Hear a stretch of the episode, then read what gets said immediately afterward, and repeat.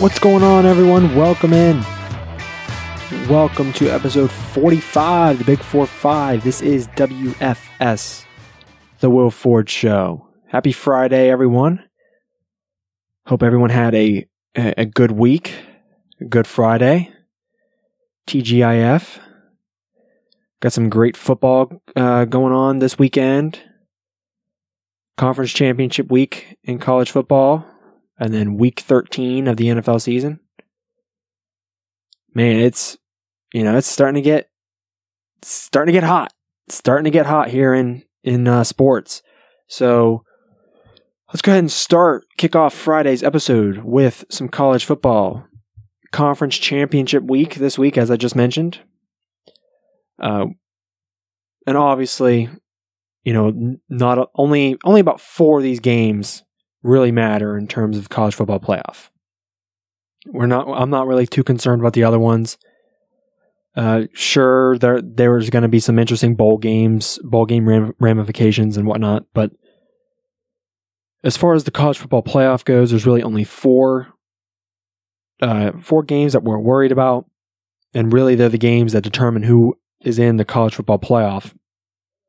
So we have Clemson versus the Pitt Panthers Texas versus Oklahoma, a rematch of the Red River rivalry, where Texas won earlier in the year. Northwestern versus Ohio State in the Big Ten championship. Texas versus Oklahoma is Big 12 championship. Clemson versus uh, Pitt is ACC. And then Georgia versus Alabama for the SEC championship. So we've got some good games. I know two of these games at least are going to be really good. And and I'm really excited uh, Clemson versus Pitt. Obviously, Pitt is the inferior team. Clemson has a high powered offense, a great defense. I like Clemson to roll in this one by a, a wide margin, probably say 45 to 10. I mean, I don't even think this is going to be close. With their win, they will be in the college football playoff. Uh, Texas versus Oklahoma, the rematch of the Red River rivalry. Texas won earlier in the year by a field goal.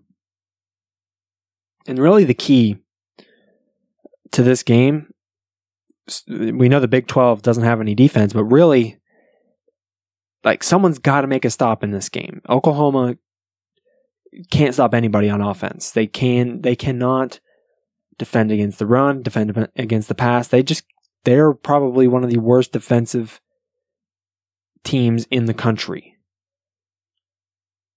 But on the flip side, they're probably the best offense in the country and probably one of the most prolific offenses ever. So it, it's really interesting. Texas has had a really good year, one of their best years in a while under Tom Herman. And I look for this to be a pretty close game. And really, the key for Oklahoma to win is they're going to have to hold their opponents under 30 points, I think. And Oklahoma has allowed 30 plus points in the past four games, and they've won in shootouts. So they've won by one possession, seven points or less in the, each of the last four games. And that's just not. In a rivalry like this, the Big 12 championship on the line, they're not. That's just not going to get it done. And with the way Oklahoma's defense has played the entire year, I have to give the edge to Texas, and I'm going to pick Texas to win this one. Pretty close game. I'll say. I'll say Texas 42, Oklahoma 38 in another shootout. I think if Oklahoma allows more than 30 points, that's that's just problematic for them. Uh, Northwestern versus Ohio State in the Big Ten Championship. Ohio State has been pretty shaky defensively all year since they lost Nick Bosa. Uh, Northwestern, top 25 ranked team. I believe they're ranked 21st going into this game.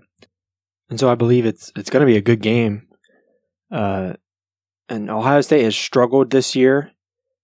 They've struggled against Maryland, Obviously, they got beat by 29 versus Purdue, which is, if they don't get in, that's the reason why. and they've they've struggled.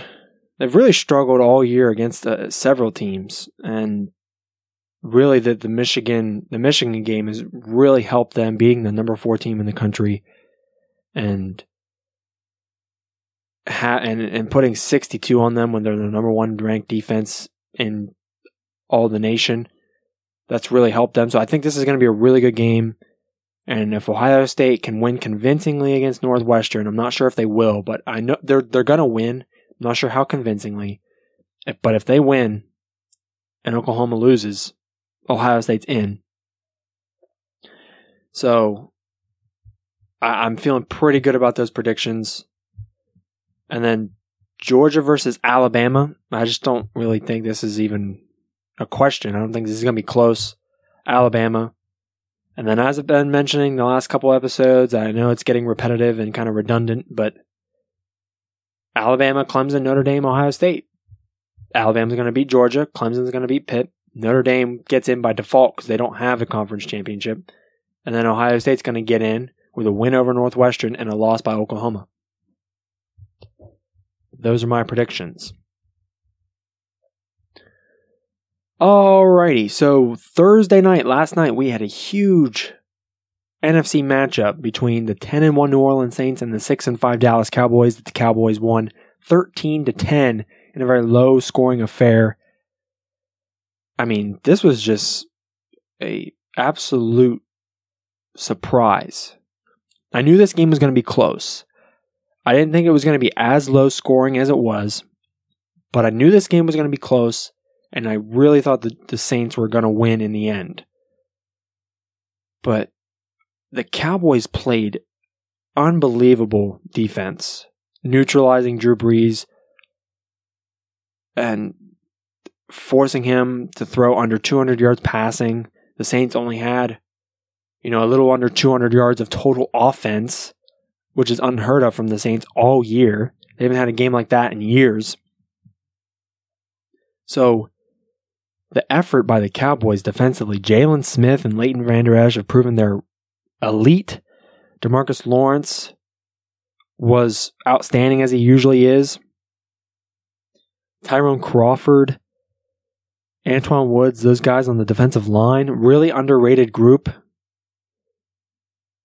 And really, the Cowboys' front seven defensively, it might be the best in the league. Jaylon Smith, 22, Leighton Vander Esch, 21. Demarcus Lawrence is, you know, in his mid twenties, and then you've got some other guys on the D line that are in their later twenties.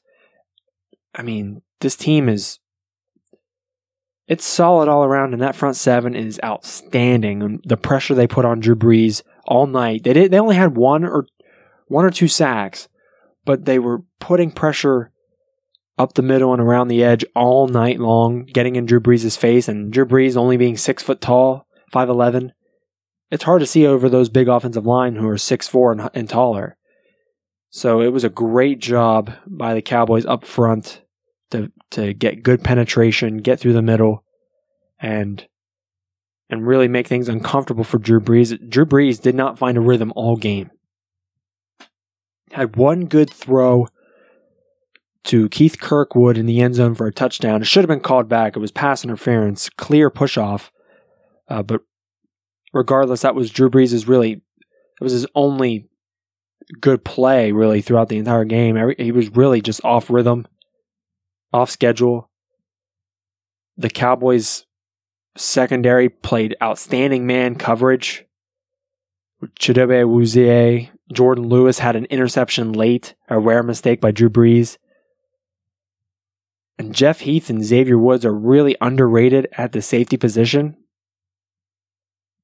This defense is just solid all around, and Leighton Vander Esch has proven my prediction of defensive player of the year or defensive rookie of the year to be to be right.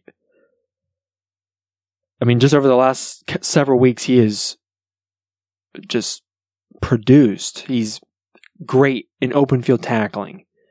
Uh, he, he's great at disrupting uh, blocks up front by offensive linemen, running sideline to sideline. He's in, got incredible speed. He's a a uh, very physical linebacker, and he is at only 21 years old. He's making this kind of impact. He's validating my prediction for defensive rookie of the year, as I mentioned before. And really, this, this entire defense as a whole, really good. And as far as the Cowboys offense, I mean, they chewed up a ton of time, held the Saints scoreless in the first half. 13 to nothing at halftime, ended up finishing 13 to 10. I mean, the, the Cowboys did a great job of playing keep away. And defensively, they did not break once.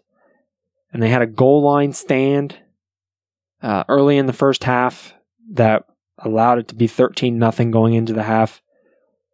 Uh, Jaylon Smith made an outstanding sideline to sideline tackle on Alvin Kamara to get him down short of the goal line. The Saints went for it on fourth down and goal from about the one yard line, didn't get it.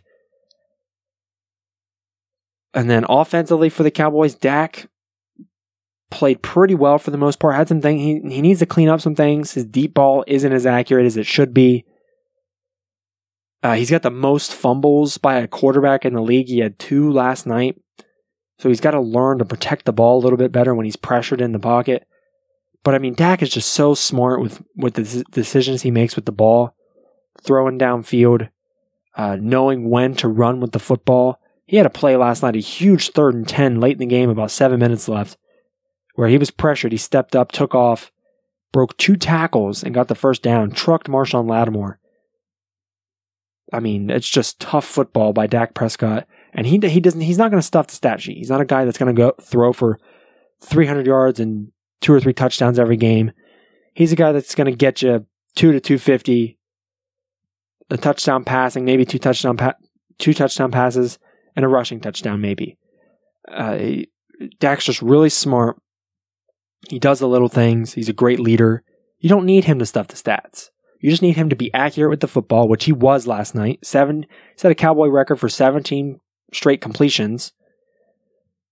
Obviously, that's nothing compared to what Philip Rivers did the other day, but and really that's nothing in today's NFL with all the rule changes and how it's all shifted towards the offense. But you want Dak to be accurate, and he's been accurate the last couple weeks. He hasn't turned the ball over in terms of interceptions. He's fumbled a lot. He'll clean that up. But this Cowboys team, it's looking pretty good. They do need to, you know, fix up a little bit of the offensive line. Tyron Smith's been out the last two games. They allowed seven sacks, which is a problem. But they're going to have some time off. They don't play until not this Sunday, but the following Sunday. So they're going to have a good 10 days rest before they actually play again. Tyron Smith should be back by then. They'll get some other guys back. They'll be healthier. And they'll be one of the healthier teams in the NFC heading in uh, to the last few weeks of the season before the playoffs. And right now, the Cowboys are in the driver's seat in the NFC East. And with a win against the Saints, that puts the Rams back in first place in the conference. And if the season ended today, they would be first seed in the NFC. So huge ramifications came from that game. And uh, it was just, it, it was one of the, it was actually the most, uh, had the highest ratings of any Thursday night football game in history. That's partly to do with the cow, the Dallas Cowboys because they're America's team, but the Saints being the te- the best team in the league, that also has something to do with it and really it being as low scoring as it was, it was actually a really entertaining game to watch. And I'm a Cowboy fan, so I'm biased, but I, I, thought it was really entertaining. It's it's cool to see goal line stands. Obviously, when it's your team, it's cool. But and generally speaking, I think it's sometimes more cool to see goal line stands and great defensive plays than it is to see deep touchdown passes and and huge chunk plays. I think sometimes it's more entertaining that way. And I liked it. I loved it and I want some more of it. So um but I saw some some some things. Obviously Stephen A. Smith hates the Cowboys. He had some things to say as he usually does. Uh, but there was a tweet I saw by Jason Whitlock, work, works for F- FS1. If if you guys watch FS1. He he's on speak or yeah, speak for yourself. He fills in on uh, Lock It In, which is the the gambling show on FS1 Sports Gambling, and he and he does some other work, you know, and really good guy. I I like watching his stuff, and I think you know he makes some good points. But this tweet he he tweeted that basically he said that the there was a there's a Jacksonville Jaguars feel to this Dallas Cowboys team. It feels like it feels like Dak Prescott is the new Blake Bortles. In the sense that, you know, last year the Jags played they, they got to the AFC championship based on their defense, having a good running game, and Blake Bortles doing enough from the quarterback position to win football games. And although I understand the comparison, I think it's I think it's wrong. I think it's unfair to compare Blake Bortles to Dak Prescott. Dak's a much better thrower of the football, far more accurate, a much better uh, timing thrower, anticipatory thrower. Blake Bortles is very hesitant, likes to use his legs a lot more, and is very inaccurate. Dak's the complete opposite. He uses his leg, legs when he has to. He's very smart, uh, anticipates his throws, makes quick decisions, and he's a, he's a better leader. And I think Dak's just more talented. I think he's a far better quarterback than Blake Bortles. And the Cowboys have won games with their offense this year. I mean, they, they put 31 on the on the Redskins, and the Redskins have a pretty solid defense. Um, they they put up 20 plus on the Philadelphia Eagles. Eagles have a you know a solid defense. They were a little depleted at the time, but still, I mean, Dak made some great plays in that game. And with the addition of Amari Cooper and Michael Gallup kind of emerging the last couple weeks, Dak's been more willing to throw the ball down the field. So I think it's unfair to compare him to Blake Bortles and compare this team to the Jaguars of last year. I think it's totally wrong. I mean, you saw what Dak did in the first his first season. He was really, really good, really efficient, and he was really efficient yesterday at 248 and a touchdown pass. No picks, 115 quarterback rating. I mean, what more can you ask? You won the game. I mean, there's stuff he needs to clean up. He's young. All quarterbacks have stuff they need to clean up. I mean, Drew Brees even showed you he has stuff he needs to clean up. It happens. But I really like this Cowboys team going forward. Saints are still the best team in the league. And you know, we'll get into that next Tuesday when we when we do the Ford food chain. But they're still the best team in the league in in my opinion. Cowboys are going to move up a little bit though with that signature win. Cowboys at 7 and 5 I'm not saying they're a, I'm not saying they're going to win the Super Bowl. I'm not saying they have that great of a chance to win the Super Bowl. I don't think they do. But you have to at least include them in the conversation. If they're able to stifle a team like the Saints like that, if they're able to beat a team like the Saints, pardon me, my, my dog's barking in the background. Um, but if they're able to stop a team like that, they can beat anybody. I think they could beat the Chiefs. Chiefs have a much worse defense than the Saints do, and and probably just as good of an offense. Probably just as good. I think the Cowboys could beat the Chiefs.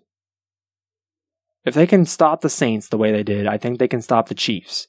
And I think the Cowboys can beat anybody in this league, as any football team can any week. Cowboys should be taken seriously in the NFC. Not saying they're winning the Super Bowl. Not saying they have that great of a shot. I still like the Saints. I still like the Rams. I still like. Uh, I still like the Panthers a little bit, even though they're six and five. I still, I still like them. The Panthers even beat the Cowboys. Uh, the Vikings are still a really good team. I mean, Cowboys. Cowboys are good they're going to be a threat. Not saying they're going to win. Not saying they have the great great chance. I, I know I've repeated that several times, but they've got to be taken seriously because they can beat anybody based on what happened last night. Okay, so I want to shift gears a little bit.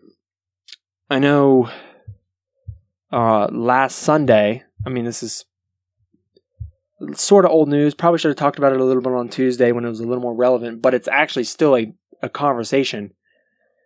Uh, the, the Pittsburgh Steelers lost to the Denver Broncos. I, I know I, I, I did touch on this briefly, but I didn't touch on uh, really the aftermath of it. So I mentioned that Big Ben threw that crucial interception in the end zone, and he made some other some other bad plays, and and they ended up losing the game. And Big Ben wasn't very. He didn't take ownership of his actions with the interceptions. He was more blaming teammates, blaming his receivers for not running the correct routes, um, and and things like that. And and he didn't put the blame on his shoulders because everything he did wrong was clearly his fault. But he continues to redirect the attention to his teammates instead of taking blame. And I think that's a problem from your quarterback. There's all these other quarterbacks in the league that you know there's there's three quarterbacks in this league. Every other quarterback would take blame except these three quarterbacks. Big Ben, Cam Newton, and Aaron Rodgers. Those are the only three quarterbacks in the league who would uh, divert the blame to someone else, put it on someone else. Oh, it's the receiver's fault. They didn't run the right route. They they were too shallow. They were too deep. Uh, they they didn't go up for the ball or whatever the case might be. It, it was just a bad decision, bad throw. And those three quarterbacks are guys that do not own up to their mistakes very well. And it's really funny because you know, the Steelers are one of the noisiest teams in football in terms of distractions. Le'Veon Bell probably being the biggest distraction with his holdout. And so Le'Veon Bell left, you would think this, the noise would be gone for the most part. They're still the most noisy team in football. Because Big Ben doesn't stop talking. It goes on a Pittsburgh radio show every Monday or every Tuesday or whatever the case is. And he's always got something to say. He's always putting blame on teammates or coaches or coordinators or whoever. And I just I, just don't think Big Ben is a very good leader. I think he's more selfish.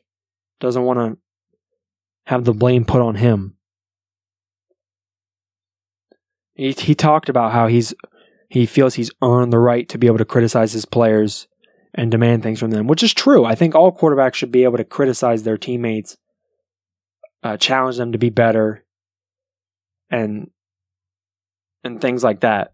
That's very fair. You should demand a lot from your teammates as the quarterback of the team. But when the mistakes are on you, you got to own up to that. I mean, there's no ifs, ands, buts about that. You got to own up.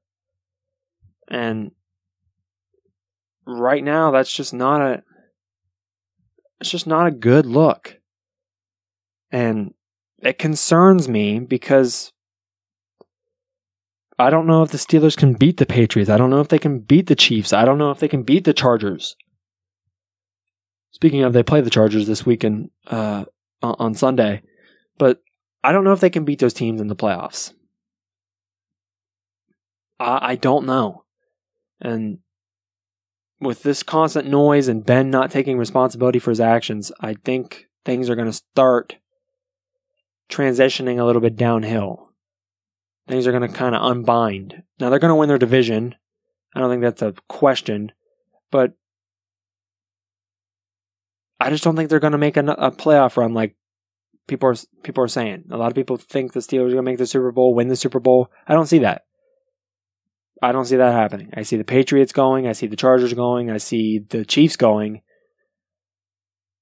And I could even see the Texans going over the Pittsburgh Steelers.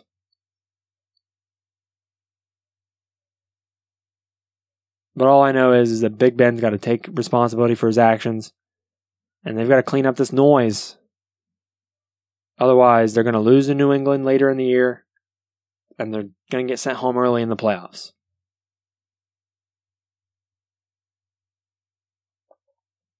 All right. So, a couple things. very closely related, not in terms of the incidents, but the topic, I suppose.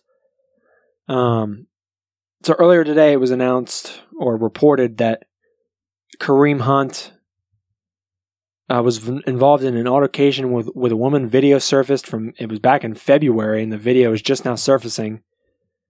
That he was pushing and kicking and uh, and I don't know if it, if punching was involved, uh, but basically just pushing and kicking and being physical with a woman. Uh, I think it was in a movie theater. I don't know for sure, but obviously this is an issue of domestic violence. This is an issue of assault, and you know we we keep seeing these problems, man. We just talked about Reuben Foster the other day, and we're going to talk about it again as well. Um, but like this is a problem, man. It hasn't been recently, but it's now starting to resurface again, and it's just not good. This kind of reminds me of the Ray Rice situation with Kareem Hunt. Uh, the video, like, video comes out, and you know Ray Rice gets suspended for a season, and he's done and he hasn't been in the league. He's he's just out of the league. Kareem Hunt. I'm not saying Kareem Hunt's going to be out of the league. Uh, he's actually more than likely going to be put on the NFL exempt list. Uh, to so he'll be able to keep playing while they investigate it, which I don't think should be the case, but that's probably what's going to happen. But I mean, they really need to look into this. So I don't I don't want to make judgments because we don't know really what the full situation is. We don't know the backstory. We don't have background and context. It, you know, it could have been something totally, totally egregious and that that this woman did to Kareem Hunt, and he was very upset about it. And I'm not trying to defend Kareem Hunt. I'm just trying to look at it from both angles because we don't really know what's going on. And you know, we have to also consider if there's alcohol, if there's if there, this is a presence, their presence of alcohol, and to what extent. Holy crap! Okay. Wow, what amazing timing! Jeez, ow. It's 9:06. Okay, it's 9:06 when you're listening to this. Uh, when this uploads in a couple hours, 9:06. This came out literally at 9:05. You can check on your phone if you have Bleacher Report, ESPN. The Chiefs just cut Kareem Hunt, and he was banned indefinitely from the NFL. So I want to click on this story here on Bleacher Report, and I'm just going to read it off to you guys. All this is from Bleacher Report, so I'm not stealing any of the information. I'm giving credit where credit's due. Kareem Hunt released by Chiefs after altercation video emerges. so TMZ Sports posted a video of Hunt. Obviously, it was TMZ Sports. Why not? Not exactly the most reliable source, but it is a video, so it's not. It's not like a story. Altercation with a 19-year-old woman. Yikes! Uh, in a Cleveland hotel in February. He was placed on the commissioner exempt list. Okay, I thought the exempt list was basically you get to keep playing. It's kind of while they look at your case, you keep playing. It's kind of like what Zeke did last year. Not necessarily an exempt list, but he was allowed to play while the investigation was still going on. Uh, so there's some quotes here, but obviously more is going to come out. This is just kind of a preliminary story. It just talks about the situation. In February, Courtney Astolfi of Cleveland.com reported two police reports were filed following the altercation with Hunt listed as the suspect one and Abigail Odinger, the 19 the 19 year old woman shoved and kicked in the security footage, listed as the sus- suspect on the other. No charges were filed in the case, and Friday, today, marked the first time the video was made public. So, wow, unbelievable. Kareem Hunt released one of the really one of the better running backs in the game And I'm going to be honest with you, I completely agree with this decision by the by the Chiefs. I totally agree. Totally agree with this decision. I mean, you can't have a guy with domestic violence allegation. Well, this is not even an allegation. I mean, he just straight up shoved and kicked this girl. I mean, look up the video. I mean, it's it's not as bad as the Ray Rice altercation from years ago where he just straight up lit up his wife in the face. But I mean, it's still, you know, it's still not still not pleasant to watch. Oh man, I am I'm proud that the Chiefs were able to recognize that this is a problem and they got him out of there. My only question is what team's going to be the one to pick him up? That's my question. 49ers released Reuben Foster after his, what, fourth domestic violence allegation against him in like a year. And the Redskins picked him up. This is what I was going to get into next. And the owner called it small potatoes. He called the the basically everything that was going on with Reuben Foster. It's just small com- small potatoes compared to what other people have done in the league. It doesn't matter what other people have done. This ain't small potatoes. This is a huge deal in this country. This is a huge deal. There's two things in this country that are a huge deal. Things that you don't joke about them. Like these are serious situations: domestic violence and gun violence. With all the mass shootings we've had in the past year, and really in the past forty years, I, I mean, there's just two things you don't talk about. There's you just do not you don't talk about them in that way. Small potatoes. Get out of here. I'm just I just want to know what team is going to be dumb enough to pick him up. He's an immensely talented player. He's young. He's very good. But I'm sorry, you have to do the right thing. And the Chiefs made the absolute right move here by cutting Kareem Hunt. Doesn't matter if they're fighting for for the playoffs. Doesn't matter if they're fighting for the number one seed in the AFC. Doesn't matter if they have the chance to win the Super Bowl. I commend this move. I am so glad they did this.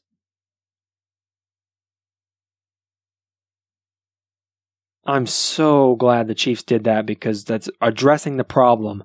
That's getting rid of the problem in your locker room, the and you know, making sure that this situation doesn't linger over this this team's head. I really hope I really hope this gets resolved. I'm not saying I'm not sure what they mean. Indefinite ban, I'm not sure what that exactly means. I'm going to look up NFL exempt list really quick.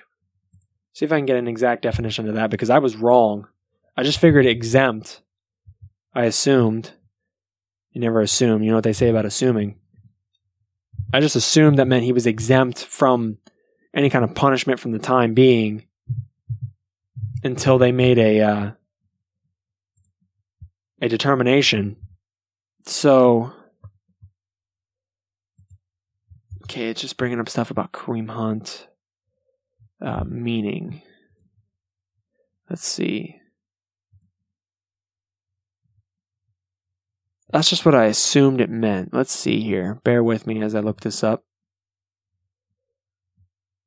Okay, it's loading. So, this is an article about Adrian Peterson from years ago where he used a switch on a on his son as a disciplinary tool, a switch being like a stick. So the exempt list is a special player status available to clubs only in unusual circumstances. And now my computer's mess. Okay. The list includes those players who have been declared by the commissioner to be temporarily exempt from counting within the active list. Okay. So that's what that's what it means. So basically, it's for teams and they're temporarily removed from the active roster. And then I assume that means that a player can be picked up in that spot. Uh, but reading on only the commissioner has the authority to place a player on the exempt list. Clubs have no such authority and no exemption, regardless of circumstances, uh, is automatic. The commissioner also has the authority to determine in advance whether a player's time on the exempt list will be finite or will continue under the commissioner until the commissioner deems the exemption should be lifted and the player returned to the active list. So that's what that means. I apologize for getting that backwards. Please forgive me. The NFL exempt list basically removes the player off the active roster temporarily until they uh, dive into the investigation, make a determination. It is not what I said, where they temp- they get to play while you know while the investigation is going on. So I was completely wrong on that. Don't listen to me.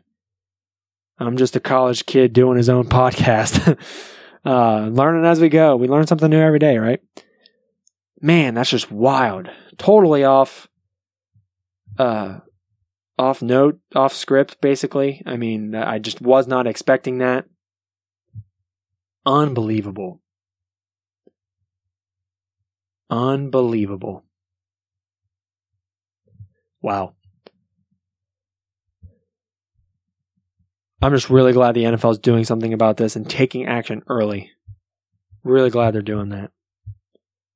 I'm just shocked. I, I just didn't expect a decision to come so soon. What I was going to get into, what I was going to say was like before I saw this notification, we went into all this, was that Kareem Hunt was probably going to be suspended for the the uh, for a game for maybe just this week while they conduct something, look into it, and then they would make further determination from there whether or not he's suspended for X amount of weeks or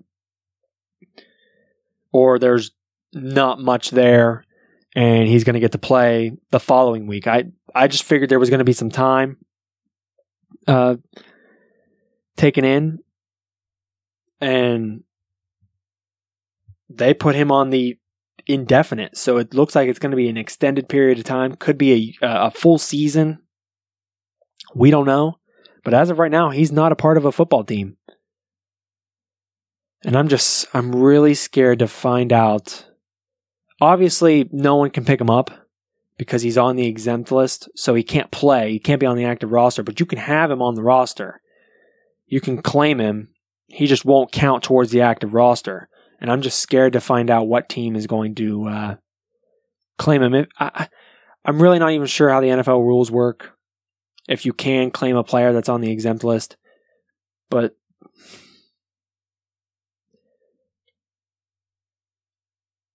man, this is something we're going to have to keep monitoring as more stuff comes out about it. But man, unbelievable. Wow. Talk about breaking news. Okay. So we're going to jump into prime time predictions for the rest of the week. Uh, I got I'm one for one this week. Dallas Cowboys. No, I'm actually 0 for one. Check that. Man, I'm striking out all day, man. I'm striking out. It's Friday. I'm striking out everywhere. I'm getting stuff wrong. I'm 0 for 1 really it's a win for my personal life because I love the Cowboys, but it's a loss in terms of record predictions. I'm 0 for 1. We got four more games here to go through. Ravens at Falcons. This is kind of a big game for the Ravens. Uh, keeps them in contention for a wild card spot. And the Falcons, you know, they're three and eight. I believe. I think they're. Th- that's that's uh man. I'm just stunned right now. My mind's all over the place. So, regardless, the Falcons are under 500. They've got a very, very slim chance to make the playoffs, if any at all. Um, I really doubt they're going to because you have you have the Panthers ahead of them at six and five, and the Saints at ten and two. Uh, the Bears are sitting at the top of their division, eight and three. Vikings six four and one, and then you have NFC East where the Cowboys are a top seven and five. You have the Redskins at six and four, and the Eagles five and six. Yeah, the the Falcons are out of the playoffs. Um, I'm not sure if mathematically that's you know, completely true yet, completely 100% they're out, but they're pretty much out. Big game for the Falcons, though, or I mean, the Ravens. They need this game to stay in the wild card race, picking the Ravens over the Falcons. Vikings at Patriots. Going to be a really good game. That's going to be a that's going to be on Fox 425. And I really like the Patriots in this one. in Foxborough. And Tom Brady in Foxborough is always great. Kirk Cousins does not always rise to the occasion in the, the nationally televised games. So, based on that, I'm going with the Patriots. Um, let's see. Falcons are four and seven, so they could still make the playoffs. I know I'm jumping all over the place, but yes, the Vikings and Patriots, 425, Gillette Stadium, Fox. Give me the Patriots in that one. Sunday night football. This might be my my game of the week. Chargers at Pittsburgh. Sunday night. Eight and three Chargers versus the seven three and one Steelers. Listen, the, the Steelers have had their troubles. And I was mentioning earlier that they're going to struggle against some of those top teams. And especially in the playoffs. But this is a prime time game. If you remember a couple weeks ago when the Steelers played the Panthers, I predicted Steelers would win because Big Ben at home, prime time, he is probably the best prime time quarterback at home in the NFL in the past couple years. I'm going to pick the Steelers in this one to not necessarily win big, but win by two possessions against a really good Chargers team. Big Ben at home, prime time, Sunday night football. Can't stop him. And then Monday night. Monday night football with the Washington Redskins, Philadelphia Eagles. This is a really big game as far as NFC wild card goes. NFC East. Redskins sitting at six and five, second place in the division behind the Cowboys. Philadelphia Eagles five and six, sitting right behind the uh, the Redskins at, in third. Redskins are without Alex Smith, obviously. They've got Colt McCoy, who has his moments, but really is not that good of a quarterback. And, you know, the Eagles need this one to stay in the playoff hunt, move into second place in the division, possibly, you know, steal a wild card spot. I'm going to go with the Eagles in this game simply because of the quarterback play by the Redskins and just that the Eagles like they need need this game. Both teams need the game, but I mean, let's face it, the Redskins aren't making the playoffs. So the Eagles need this game a lot more. So that's it for the week for primetime predictions. Ravens over Falcons, Vikings over Patriot or sorry, Patriots over Vikings. Man, I'm I'm just screwing up all day. Steelers over the Chargers and Eagles over the Redskins. Got some good games this weekend. Good college football. Man, good stuff. All right, so that's it for this Friday. Kind of a little bit of a shorter episode.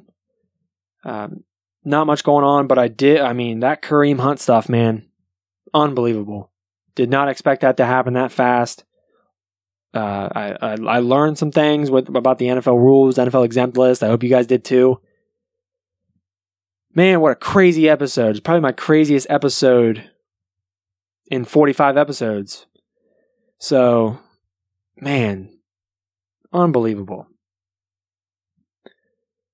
Um, but uh, I want to mention a few things. So coming up tomorrow on Saturday, if any of you live around the New Concord area in Ohio, even if you're not living in the area, I mean, you can still tune in. Um, I am on the Orbit. Well, I'm not officially part of the staff, but I am a part of Orbit Media at Muskingum University. Uh, I call a lot of sports games, and tomorrow at 2 o'clock, I'm going to be calling a Muskingum University basketball game, men's basketball game. Uh, so tune in for that. That's the game starts at two. Pre-game starts at 1.30. So tune in if you're listening. You can tune in at 90.7 FM. Uh, if you're in the listening area of New Concord, Ohio, um, or anywhere around there, you can tune in online, orbitmediaonline.com. Uh, you can get the TuneIn Radio app for WMCO. That's our call letters. And and tune in if you want to hear some Muskie basketball, man. Good stuff. And then I'll also be calling a game the following Thursday, next Thursday, December 6th. That'll also be some men's basketball, so that's going to be uh, that'll be a good game as well to tune into. Again, 90.7 FM if you're in the New Concord listening area. OrbitMediaOnline.com to tune into that. And then my big announcement uh, starting next semester, after I uh, basically graduate training with the radio station, I will be an official Orbit Media staff member. We get to host our own shows next semester.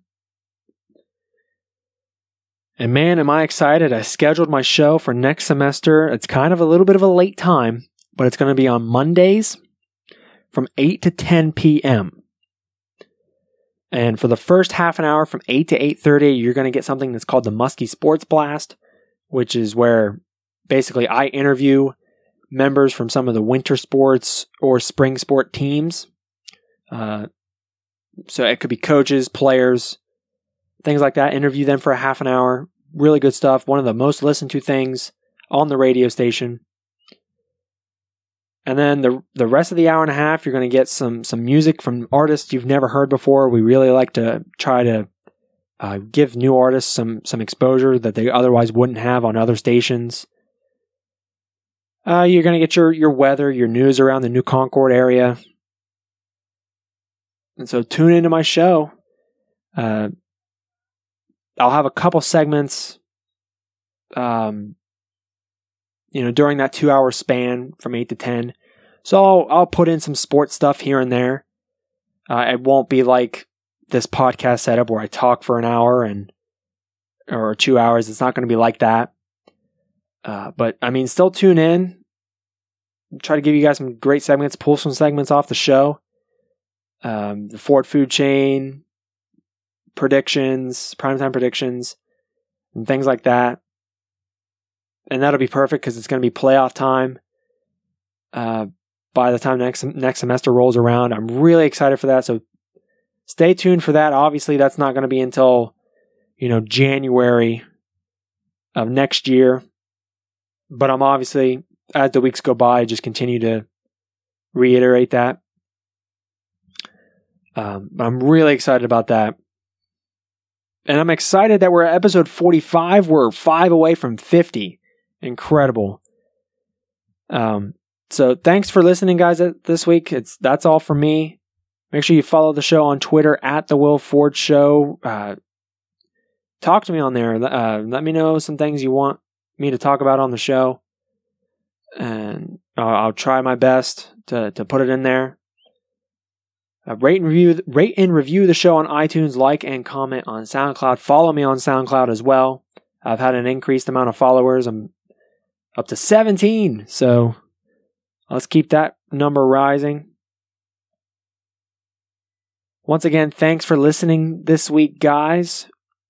Crazy episode this week, crazy Friday, unbelievable stuff. But stay tuned for episode 46 next Tuesday. We'll see you then. It's WFS.